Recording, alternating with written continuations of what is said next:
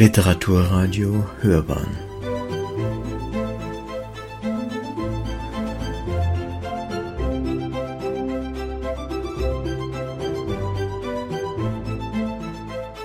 Eine Sendung des Literaturportals Bayern. Tagsüber bemerkte man die Büsche kaum, die das Grundstück von jenen der Nachbarn trennten.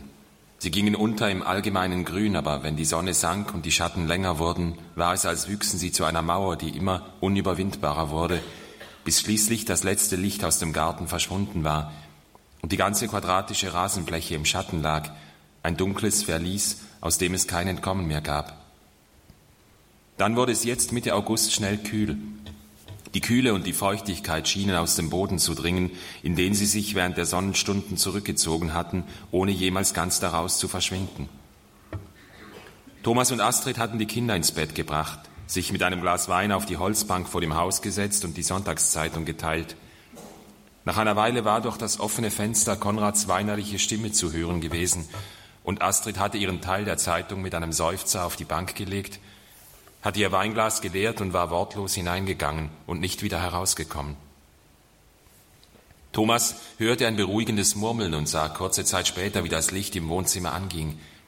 Dann wurde das Fenster geschlossen, ein entschiedenes Zuklappen, das den Tag beschloss, das Wochenende, die Ferien.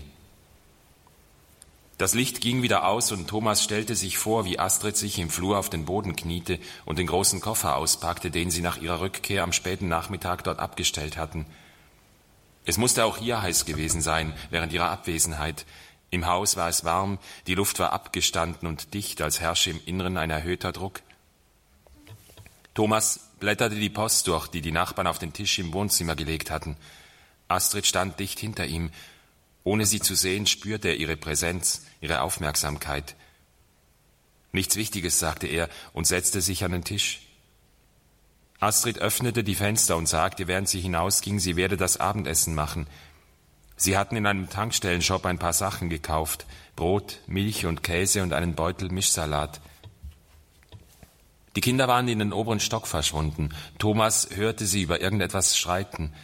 Als er und Astrid sie nach dem Abendessen ins Bett gebracht hatten, war Konrad beim Zähneputzen fast eingeschlafen und Ella hatte nicht einmal gefragt, ob sie noch lesen dürfe. Thomas stellte sich vor, wie Astrid zwei Stapel machte mit der sauberen und der schmutzigen Wäsche. Die schmutzige trug sie in die Waschküche im Keller, die saubere verstaute sie im Kleiderschrank im Elternschlafzimmer. Jene der Kinder legte sie, ordentlich zusammengefaltet, auf die Treppe, um sie morgen hochzutragen. Am Fuß der Treppe blieb sie einen Moment lang stehen und hörte von oben leise Geräusche. Die Kinder drehten sich in ihren frisch bezogenen Betten hin und her, in Gedanken oder in Träumen noch am Strand oder schon wieder in der Schule. Das Licht im Schlafzimmer von Astrid und Thomas ging an. Durch die Fensterläden wurde ein Streifenmuster auf den Rasen geworfen, der in der anbrechenden Dunkelheit schon alle Farbe verloren hatte. Astrid ging ins Bad und dann noch einmal in den Flur, um den Waschbeutel aus dem Koffer zu holen. Sie betrachtete sich im Spiegel mit jenem ausdruckslosen Blick, mit dem sie auch Thomas manchmal ansah, wenn er sie dann früher gefragt hatte, woran sie denke, hatte sie jedes Mal gesagt, an nichts, und über die Jahre hatte er angefangen, ihr zu glauben und sie nicht mehr nach ihren Gedanken gefragt.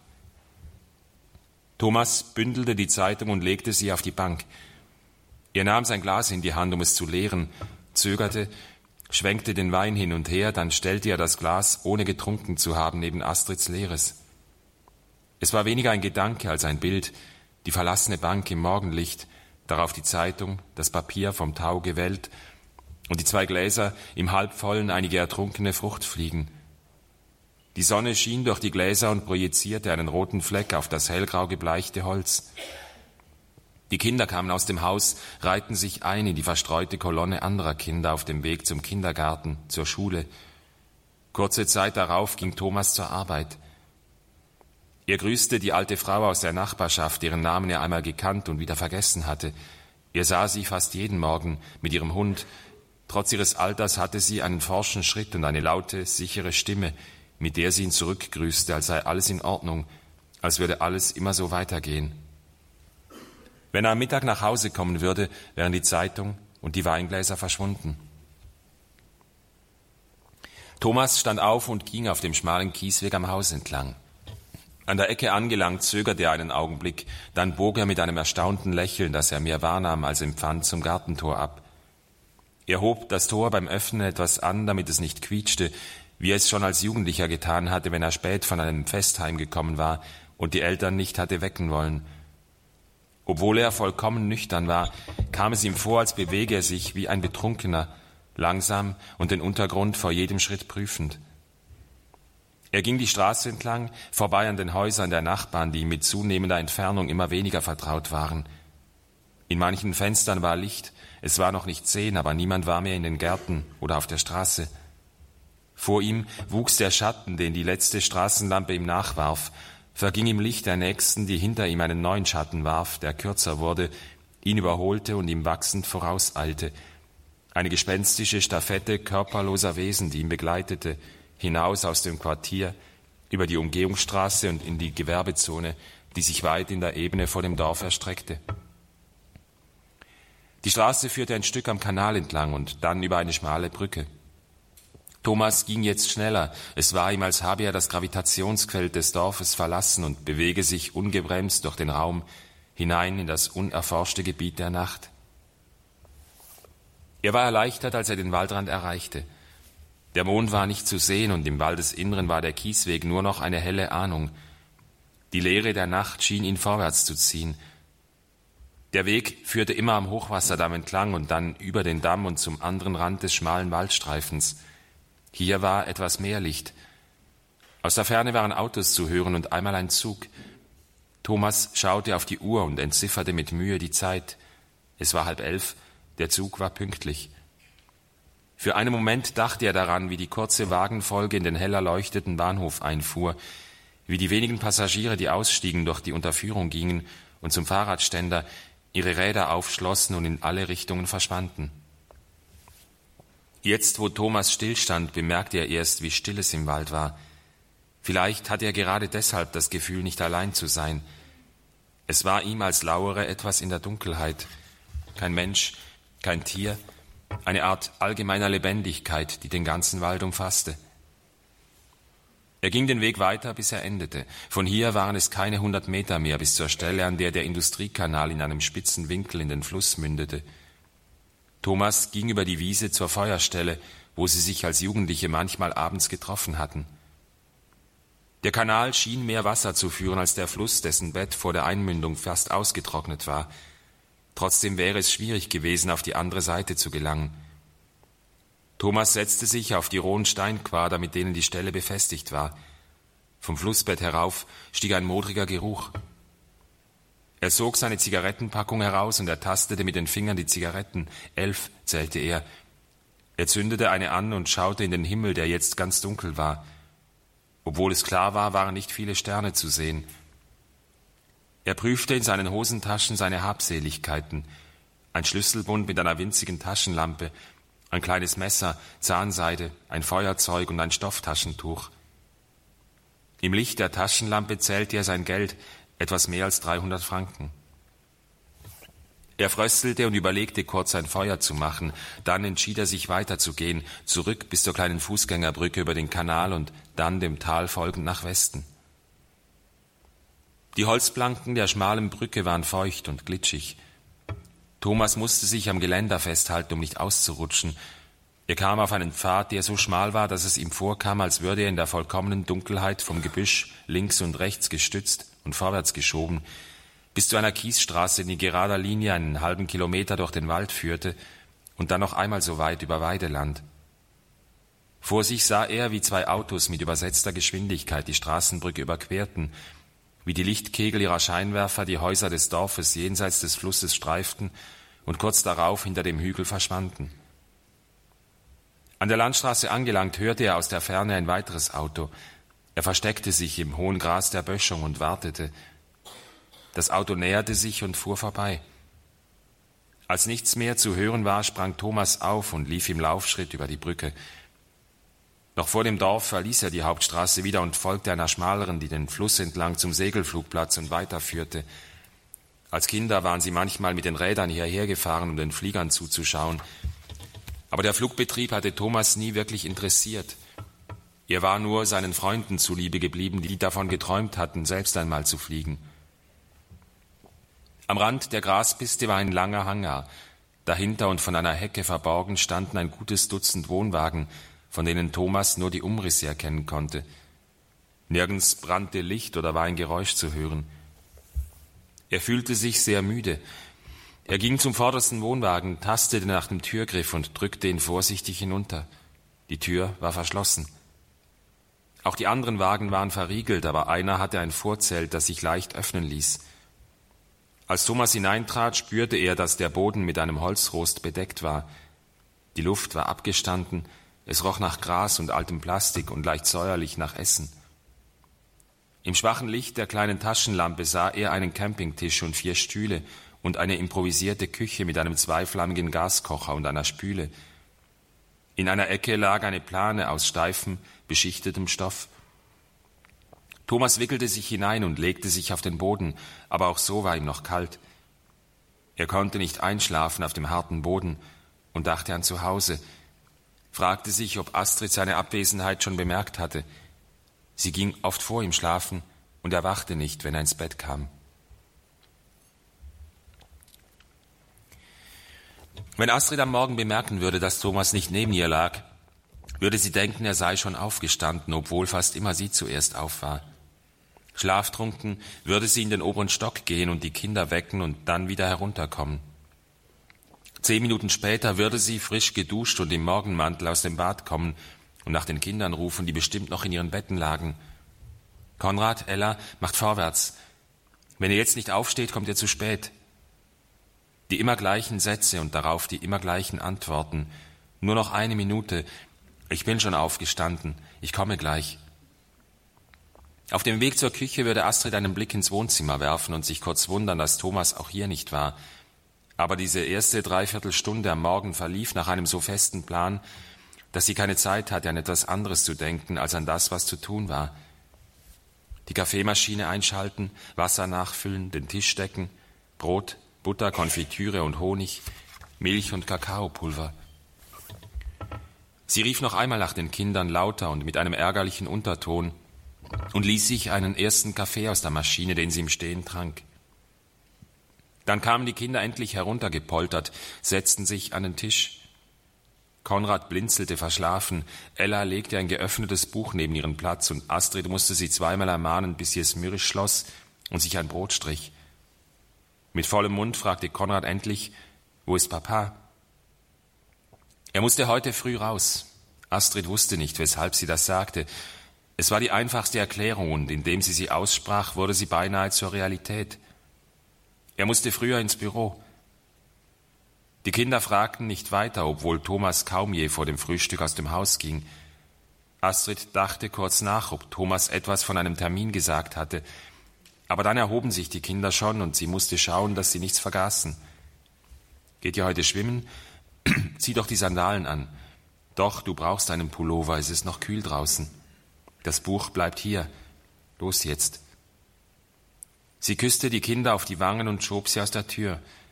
Einen Moment lang blieb sie in der offenen Tür stehen, sah ihnen nach, wie sie um die Ecke verschwanden, hörte das vertraute Quietschen des Gartentors und dann, wie es zuknallte. Die Luft roch schon ein wenig nach Herbst. Während Astrid ins Bad ging, um sich die Haare zu föhnen, überlegte sie, ob sie heute ins Freibad gehen sollte. Sie musste die Wäsche waschen, die Koffer fertig auspacken, einkaufen.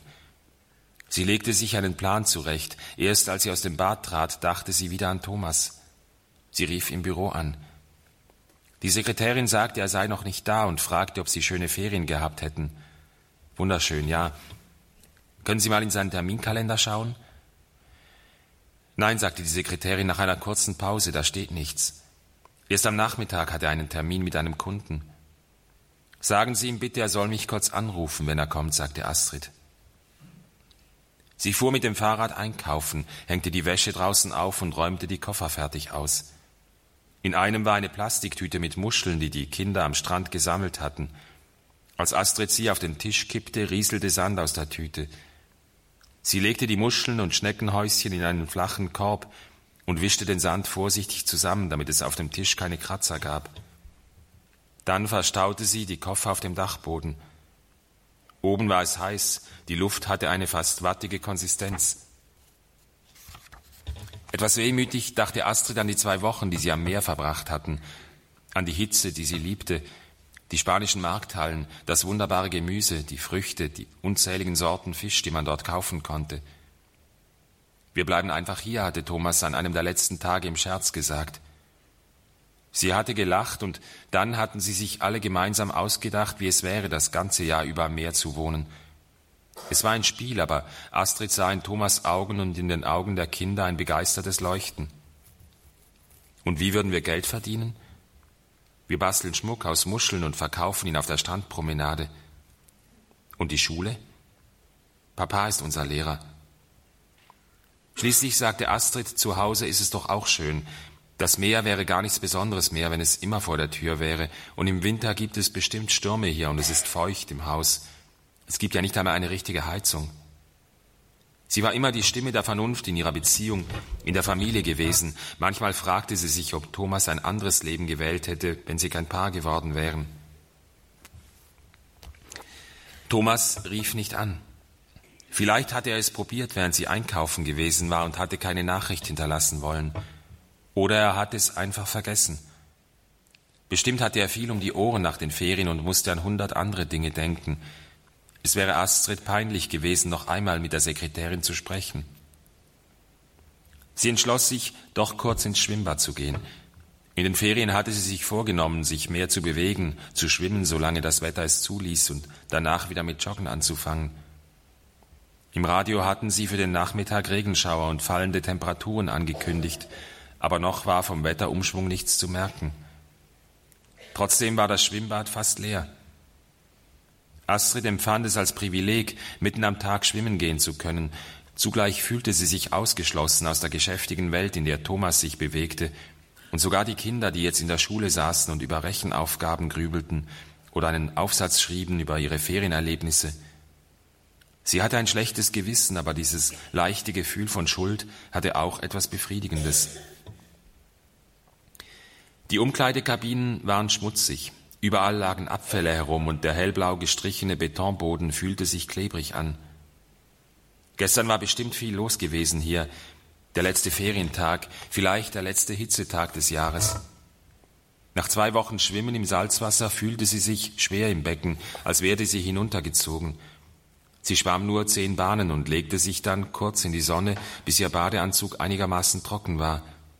Um halb zwölf war sie wieder zu Hause. Sie leerte den Briefkasten und warf einen kurzen Blick in die Zeitung.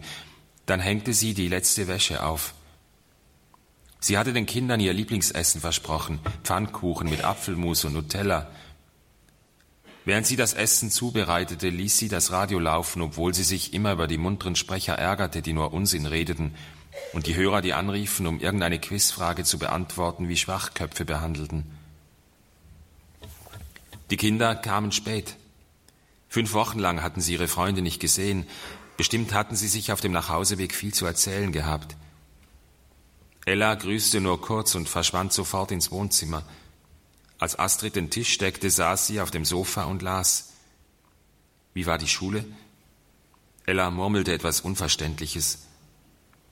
Zurück in der Küche erwischte Astrid Konrad dabei, wie er ein kleines Stück vom Rand eines Pfannkuchens abriss und es sich in den Mund stopfte. Finger weg, rief sie, kannst du nicht warten? Wo ist Papa? fragte Konrad. Er kommt heute nicht zum Essen, sagte Astrid, er hat viel zu tun. Dann gibt es für uns mehr Pfannkuchen, sagte Konrad. Beim Essen erzählten die Kinder, wo ihre Klassenkameraden die Ferien verbracht, was sie erlebt hatten. Astrid hörte nur mit halbem Ohr zu. Sie überlegte, was mit Thomas los war. Sie beruhigte sich selbst, was sollte schon passiert sein. Am Abend zuvor war er gewesen wie immer, auch in den Ferien war nichts Besonderes vorgefallen. Im Gegenteil, es waren zwei ungewöhnlich harmonische Wochen gewesen. Die meiste Zeit hatten sie am Strand verbracht oder im Ferienhaus. Die Rückfahrt im Auto war anstrengend gewesen. In Frankreich hatten sie zweimal lange im Stau gestanden, aber Thomas neigte nicht dazu, sich über solche Dinge aufzuregen. Er war überhaupt ein sehr ausgeglichener Mensch, ein Durchschnittsmensch, wie er selbst manchmal sagte. Bestimmt gab es eine ganz banale Erklärung für seine Abwesenheit. Astrid war noch nicht einmal besorgt. Die Kinder hatten am Nachmittag Schule und Astrid beschäftigte sich mit Gartenarbeit. Nach zwei Wochen ohne Pflege war der Garten verwildert. Das Unkraut stand knöchelhoch und die Tomatenstauden bildeten ein richtiges Dickicht. Astrid jätete und band die Tomaten hoch und geizte sie aus. Von Westen her zogen dunkle Wolken heran und verdeckten die Sonne. Astrid mähte den Rasen. Das Geräusch des Rasenmähers war ungewöhnlich laut und hallte, als befände sie sich in einem geschlossenen Raum. Sie war noch nicht ganz fertig, als sie die ersten Regentropfen spürte. Schnell hängte sie die Wäsche ab und brachte sie ins Haus. Der Regen wurde nur ganz allmählich stärker. Astrid trug den Rasenmäher in den Keller, sie öffnete überall im Haus die Fensterläden. In Konrads Zimmer blieb sie stehen und schaute hinaus in den Regen, der behutsam und fast geräuschlos fiel. Es war kühl geworden, sie fröstelte und schloss das Fenster. Im Haus war es immer noch warm, aber weniger drückend. Mit dem Wetter hatte sich auch Astrids Stimmung verändert. Während sie die Treppe hinunterging, dachte sie an die Kinder, die bald von der Schule heimkommen würden.